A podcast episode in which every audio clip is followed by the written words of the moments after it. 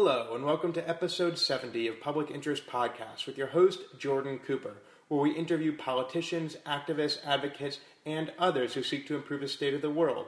We are here today with Maryland delegate Pam Queen of District 14, also a professor at Morgan State University.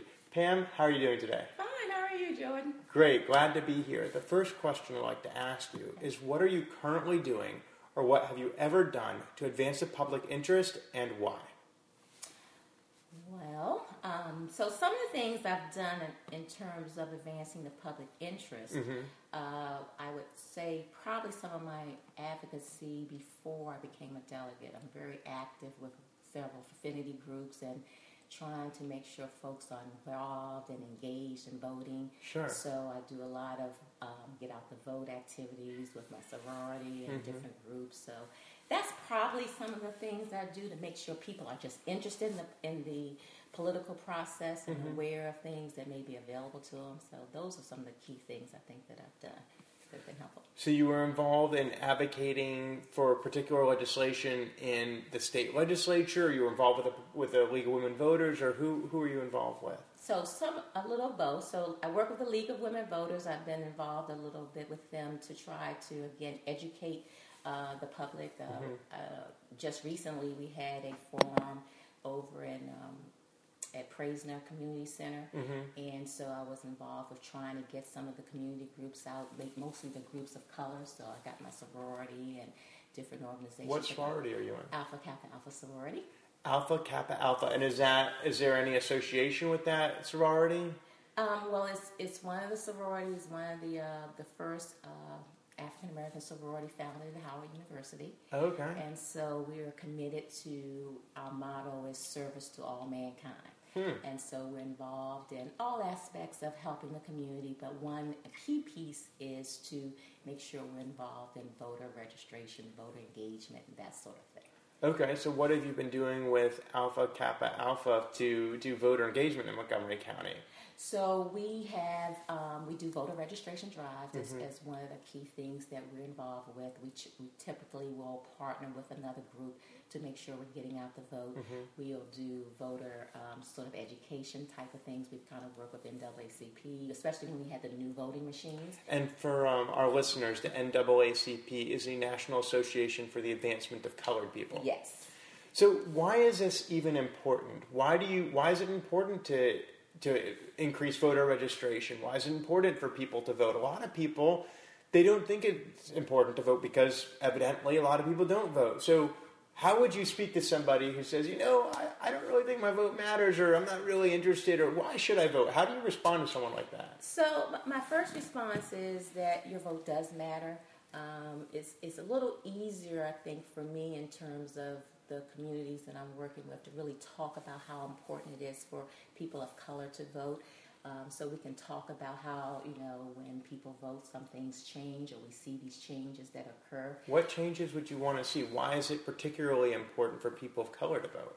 Well, it's important for people of color to vote. I think one of the, the, the key things I try to bring up, since it's been one of the, the things that have been in the forefront, Mhm. is important to vote, especially on local elections. You Mhm. think about the fact that um, you vote for maybe your state's attorney general, Mhm. okay? And so you think about a place like Baltimore, Mhm. where you know whether you agreed or didn't agree with the process regarding um, Freddie Gray's death and police being should they have been prosecuted or not. If you don't have a person um, that's voting that you voted for that thinks like you think, or Mhm. thinks some of those things are, are of issue to you, or that you can even call to make sure that they think some of these issues are important, um, that, that's why you vote. You want to make sure someone's there that listens to you, understands your issues, going to at least weigh things uh, both ways or weigh things so that they consider some of your concerns. So, You you mentioned um, that there ought to be someone in office who would respond to your call. Is a in your opinion, have politicians been more responsive to people who have voted than people who have not voted? I think there is some correlation there. That maybe that shouldn't be the case, but certainly when you see that uh, uh, constituents that are involved with voting, constituents that are active, that Mhm. get out the vote, they tend to be the types of communities that people will talk to and make sure that they're you know that their concerns are addressed. Because the, again, as a as a uh, as a elected official, you know, I'm going to respond to people who who help to get me in office. So if I want to stay there and I want to help them, mm-hmm. I'm certainly going to take their calls and listen to them. So I think that is part of the process is getting to know people. And that's one of the things that we advocate too as part of sorority. You know, one of the things we talk about is letter writing campaigns. Get to know your elected officials. Make sure that you're on their mailing list and so that you're talking to them and meeting with them. So, but you also find yourself having to represent the whole population, which includes babies but they never could have voted for you. And of course, I'm sure you're very much in support of public education, sure. although 100% of the recipients of the education, or all nearly 100%, are under the age of 18, which means 0% of them voted for you, yet you still advocate for their interests. So there's a lot of the population, there could be Republicans who didn't vote for you in the oh, primary, sure, sure. and there could be people, and of course, you can't tell who voted for whom in the general election just if they voted or not. So how do you? You said that you want to be responsive as an elected official to those who support you. How do you find yourself being responsive to those who didn't support you? And alternatively, uh, be, um, you know, Governor Hogan right now is a Republican for the whole state of Maryland, yet he represents you, and you are a Democrat. How has he been responsive to those who didn't vote for him into office? So you and then him. Well, so I, I, I, don't want to give the impression that right that you should only uh, cater to people that vote for you. Certainly, I'm just saying that that is certainly a way that can grab your attention. Right, the people want to listen to you if you've mm-hmm. been active in, in the process. Mm-hmm. But certainly, um, all the issues that that are important to me are issues that that I live, right, mm-hmm. or, or, or that my constituents talk to. Mm-hmm. So you don't have to be a Democrat for me to know that you're concerned about good schools. Right. Right. You know, I, I say that education is one of those things that hits everybody the same way. You have one opportunity to educate your children. Yeah. So everyone wants good education. Good, having good education, having um, people that can contribute to the economy is important. So that's just important for us in terms of living here in Montgomery County, living where we are, to make sure that things are better for everyone. So um, I, I advocate for people because there those are good things to do to just to make living a lot better for myself and others around. So they're just they're key issues that are going to be germane and important to me as well as others, regardless of our political background. So, what are some of those key issues that you found during legislative session and, and just generally um, that your constituency asked you to represent them for? So uh, certainly education is, is one of those kind of things. Uh, mm-hmm. Uh, people are concerned about choices in their education, being able to make sure that they, they can have um, some say and involvement in terms of how the students are, are, are, are, cared for and, and making sure we have students who maybe have disabilities that we're providing kind of coverage and, and support for those sorts of services. And what can the state legislature even do about that? Well, I mean, we, we work with we work with the school board. We work with making sure funding is available for construction in mm-hmm. schools, mm-hmm. so so we can help with those sorts of things. Mm-hmm. Um, so that's that's one of the key the key pieces that we're involved with. You mentioned disabilities. Can the state legislature affect individualized educational plans? Well, we we we can definitely make sure funding is available and working with the federal government to make sure different programs and funding is available. Mm-hmm. Um, you know, there's some legislation we're probably going to look at to make sure that we have sufficient funding for, um, you know, uh, not just K through 12, but you know, early education sorts of programs. Mm-hmm. Um, making sure we have uh, funding for our farm students and making sure we have sort of. Uh, Just to interject for a moment for our listeners, farm doesn't refer to agricultural students. it refers to students who are eligible for a free and reduced meals program. Right. Which is an indicator of poverty. It's an indicator of poverty. And so we found out that some of those, you know, that, that number has been growing in, in Montgomery County. Matter of fact, I uh, heard a, a, number that says that the number of students who receive uh, free and reduced meals uh, rivals the entire population of public schools in Washington D.C.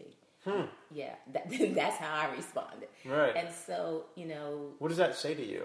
That says to me that we have a major problem with, um, you know, feeding, just feeding our students. How do we expect our students to achieve if we're having issues with um, just having the basics, right? We have so so that's that's fundamental into making sure that we have, um, you know, the facilities and resources. Education is a top priority. So that's the top priority for everyone. what other issues are you finding? And, and so, you know, once we, we, we have good education, Mm-hmm. that tends to provide people want to move to areas that there is good education, Mm-hmm. right? And so that helps us with attracting people to the community. Mm-hmm. And so hopefully we can bring in um, folks that'll be involved with with the community, helping make sure we have good jobs, that Mm-hmm. we can sustain those sorts of families. So that's another piece. I think those are very much those are very much tied to to to Maryland and, and you know and making it such a, a great place to be. So I hear you talking a little bit about the interplay between the state of an educational system and economic development and job growth. Mm-hmm. Now, you actually are a part of the educational system, the higher educational system, as a professor at Morgan State University. Can you tell me a little bit about what you're teaching and how you got to that position and how that position informs your views on education policy in the state legislature? So I, I happen to um, I'm a, a professor at finance at Morgan State University. So that's in our School of Business. So again, um, just in terms of the nature and the types of, of, of classes that I teach and, and, and, and the involvement with other colleagues, we're also you know we're also called upon sometime to help with economic development or how can we revitalize an area. So I may be involved and I am involved with some initiatives in Baltimore and telling them how do we bring growth into the area? How can the university in terms of its placement in the community help you know, help bring that community up. For example, um, I, I ended up doing my master's work at John Hopkins, but if you look at John Hopkins' presence in Baltimore and how it's helped that community, mm-hmm. right? how it's helped with uh, bringing business to the area, mm-hmm. helping to make sure housing is you know affordable and, and plans like that. A, a university could help really shape a community, and that's what we're really trying to do at Morgan. Is really shape that community hmm. in terms of being a resource for small business entrepreneurs. Have you been a resource? Yeah, so we help with um, know-how, terms of helping to do business plans. Um, I've worked with um, some of the. It's a program called Maryland Challenge where you can have uh, young entrepreneurs get business grants, and so I do some of the mentoring and, and reviews of some of those business plans and provide some support on how they could get better, even if they don't win the challenge that year. Well, how what can they do to get better? So, so that's kind of what you want a university to do in a community in terms of helping it to you know help it to to thrive and help it to grow. So that's kind of one of the parts of things I do in, at Morgan as part of just being part of that community. We have a program called the Morgan Mile where I serve on that board with others. What is the Morgan Mile? so the Morgan Mile was again the, the vision of, of the university to see how could Morgan help this this this community within a mile radius of itself. So that's not you know not just in terms of business development, but within education. Um, how the, can they help with? Um, we have people who focus on helping them work with the government to get like solar panels put on their homes, helping them to, you know, just to just to just to pretty much navigate and build that community up. And so, Why is it important for an institution of higher learning um, to include in its mission improving the welfare of the community in which it's situated? I think it's important because you're you're there. You're part. You're part of the community, mm-hmm. and so, but but also you have resources that should be helpful. I think to the community, right? And especially if you're in a community such as Morgan, you know, within you know in an urban area where you you can help that area. I mean, it's important. We live there. We're we're part of their partners. We, So Morgan has resources, and since Morgan has these resources which could be of use to the local community, um, there's a responsibility to open up access to the community so that they can avail themselves of those resources. Is that what you're telling me? Yes, exactly. So, and, and I think that's part of our mission um, as a HBCU, but uh, historically Black College and University. But I think that's the mission of, of a lot of schools. You're seeing you're seeing more of that where uh, schools and, and companies as well are looking at this social responsibility sort of a viewpoint of things. We don't just exist to make profits. We don't just exist um, because we're you know an institution of higher learning. We exist also because we're part of the community and we should be helping the community. Earlier in this conversation, you mentioned the importance of helping individuals of color register to vote. Mm-hmm. You just mentioned that you work at a historically black college. What is the significance of Morgan State University being a historically black college? How does that influence its mission, influence how the students are taught? How does it how is it different to be at a historically black college as opposed to any other school in the United States? Well, I think you, you when you teach at a historically black college, you do understand that your your, your mission is to um, you know build people or, or, or build graduates that understand them, their role and the importance of giving back, being integral into the community. Um, you understand that. Is that tied into the black narrative or experience in the United States, or is it just something particular to that school?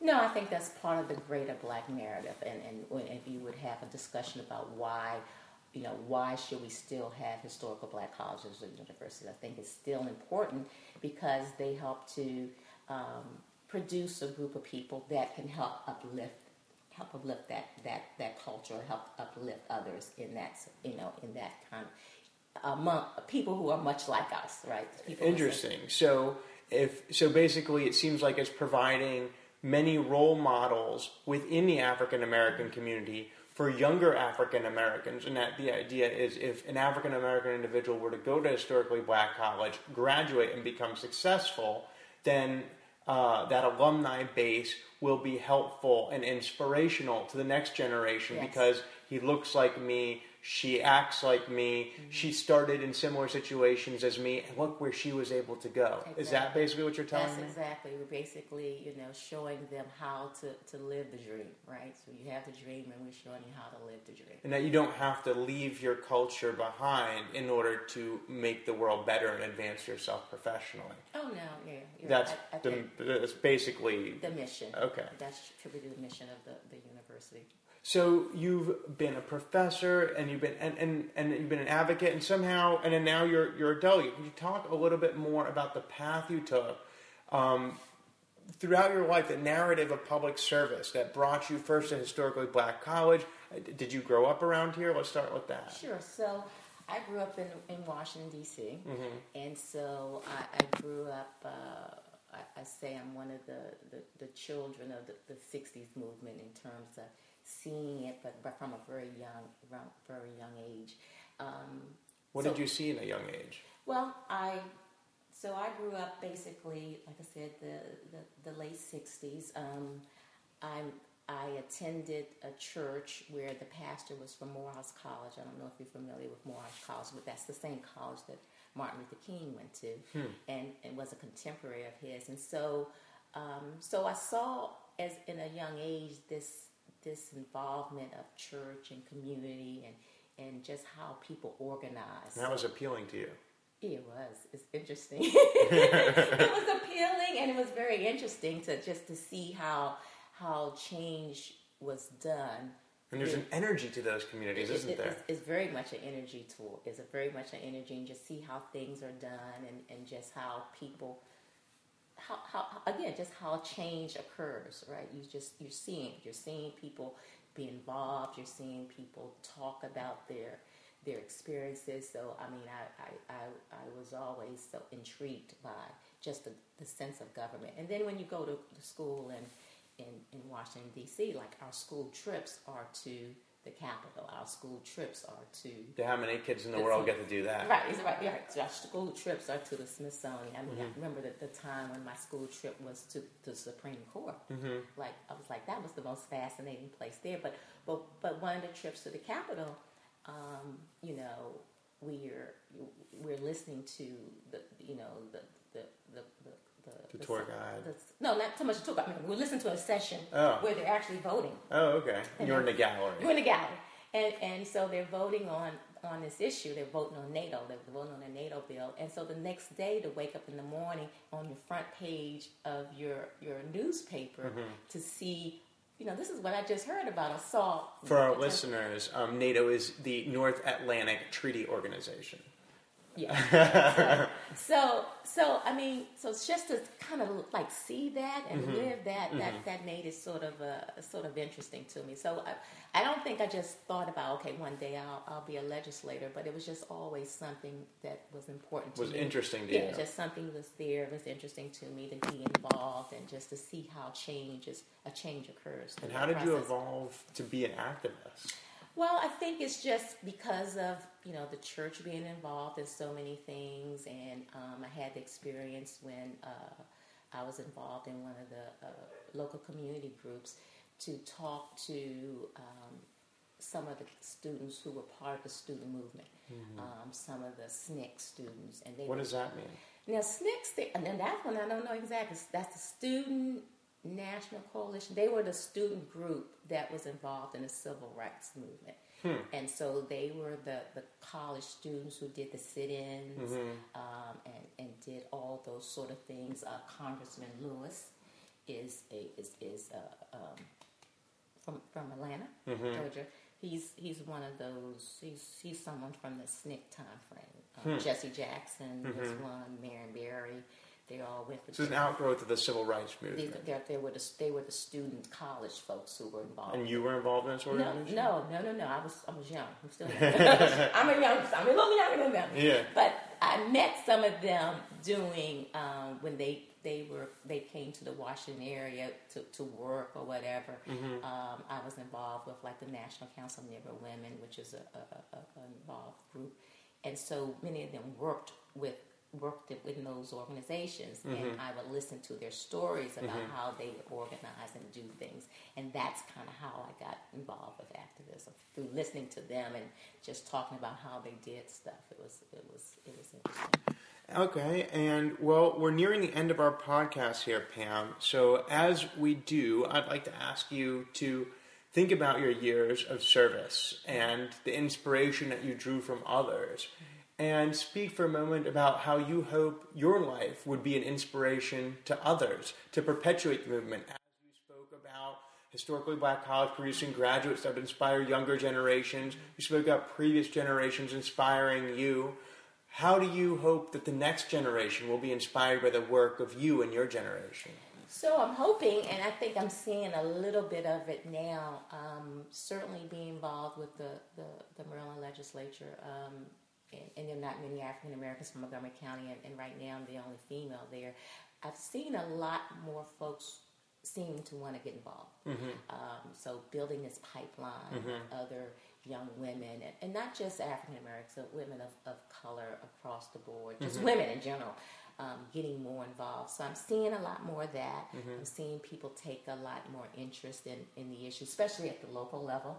Um, you know, very often um, you don't find people that, that are that knowledgeable about what's going on at the local level. So Right. I think that's helped. Just being there kind of has helped to inspire others. I do take the time to meet with various uh, youth groups to talk about the political process. I've met with um, uh, there's a youth group that we work with from Germantown Elementary School. That uh, some of my affinity groups we work with, I did a, a session on the legislative process with them to kind of just talk about how things Yeah. things occur. And, we, and I just, you know, we, we did this little, uh, it wasn't so much of a skit. I, I told them to talk, I told them to look at the pros and cons of why we should have seatbelts on a school bus. Mm-hmm. And so we had one side to say they were for it, and one side to say they were against it, and then they did like a mock rally to talk about the issues. And so, and it's funny because you know we just had an accident not too long ago where now you know people are sending me emails like, oh, that was such a timely topic to talk about. But we've gotten to sort of the you know why you know it, you know this is a safety issue, but we got to balance costs. We got to look at you know what it entails in terms of changing the configuration of buses, you know, and how would you advocate for that? You know, would you, you know, would you go write letters? Would you go have a rally? And so we talked about those sorts of things in terms of, you know, making them more involved. And I think that's kind of sparked some interest in terms of that as well. So, Pam Queen is somebody who uh, has a great focus on education, being within the context of the community in which the children are being educated, the perhaps adult students are being educated, and in which the university or the school is located.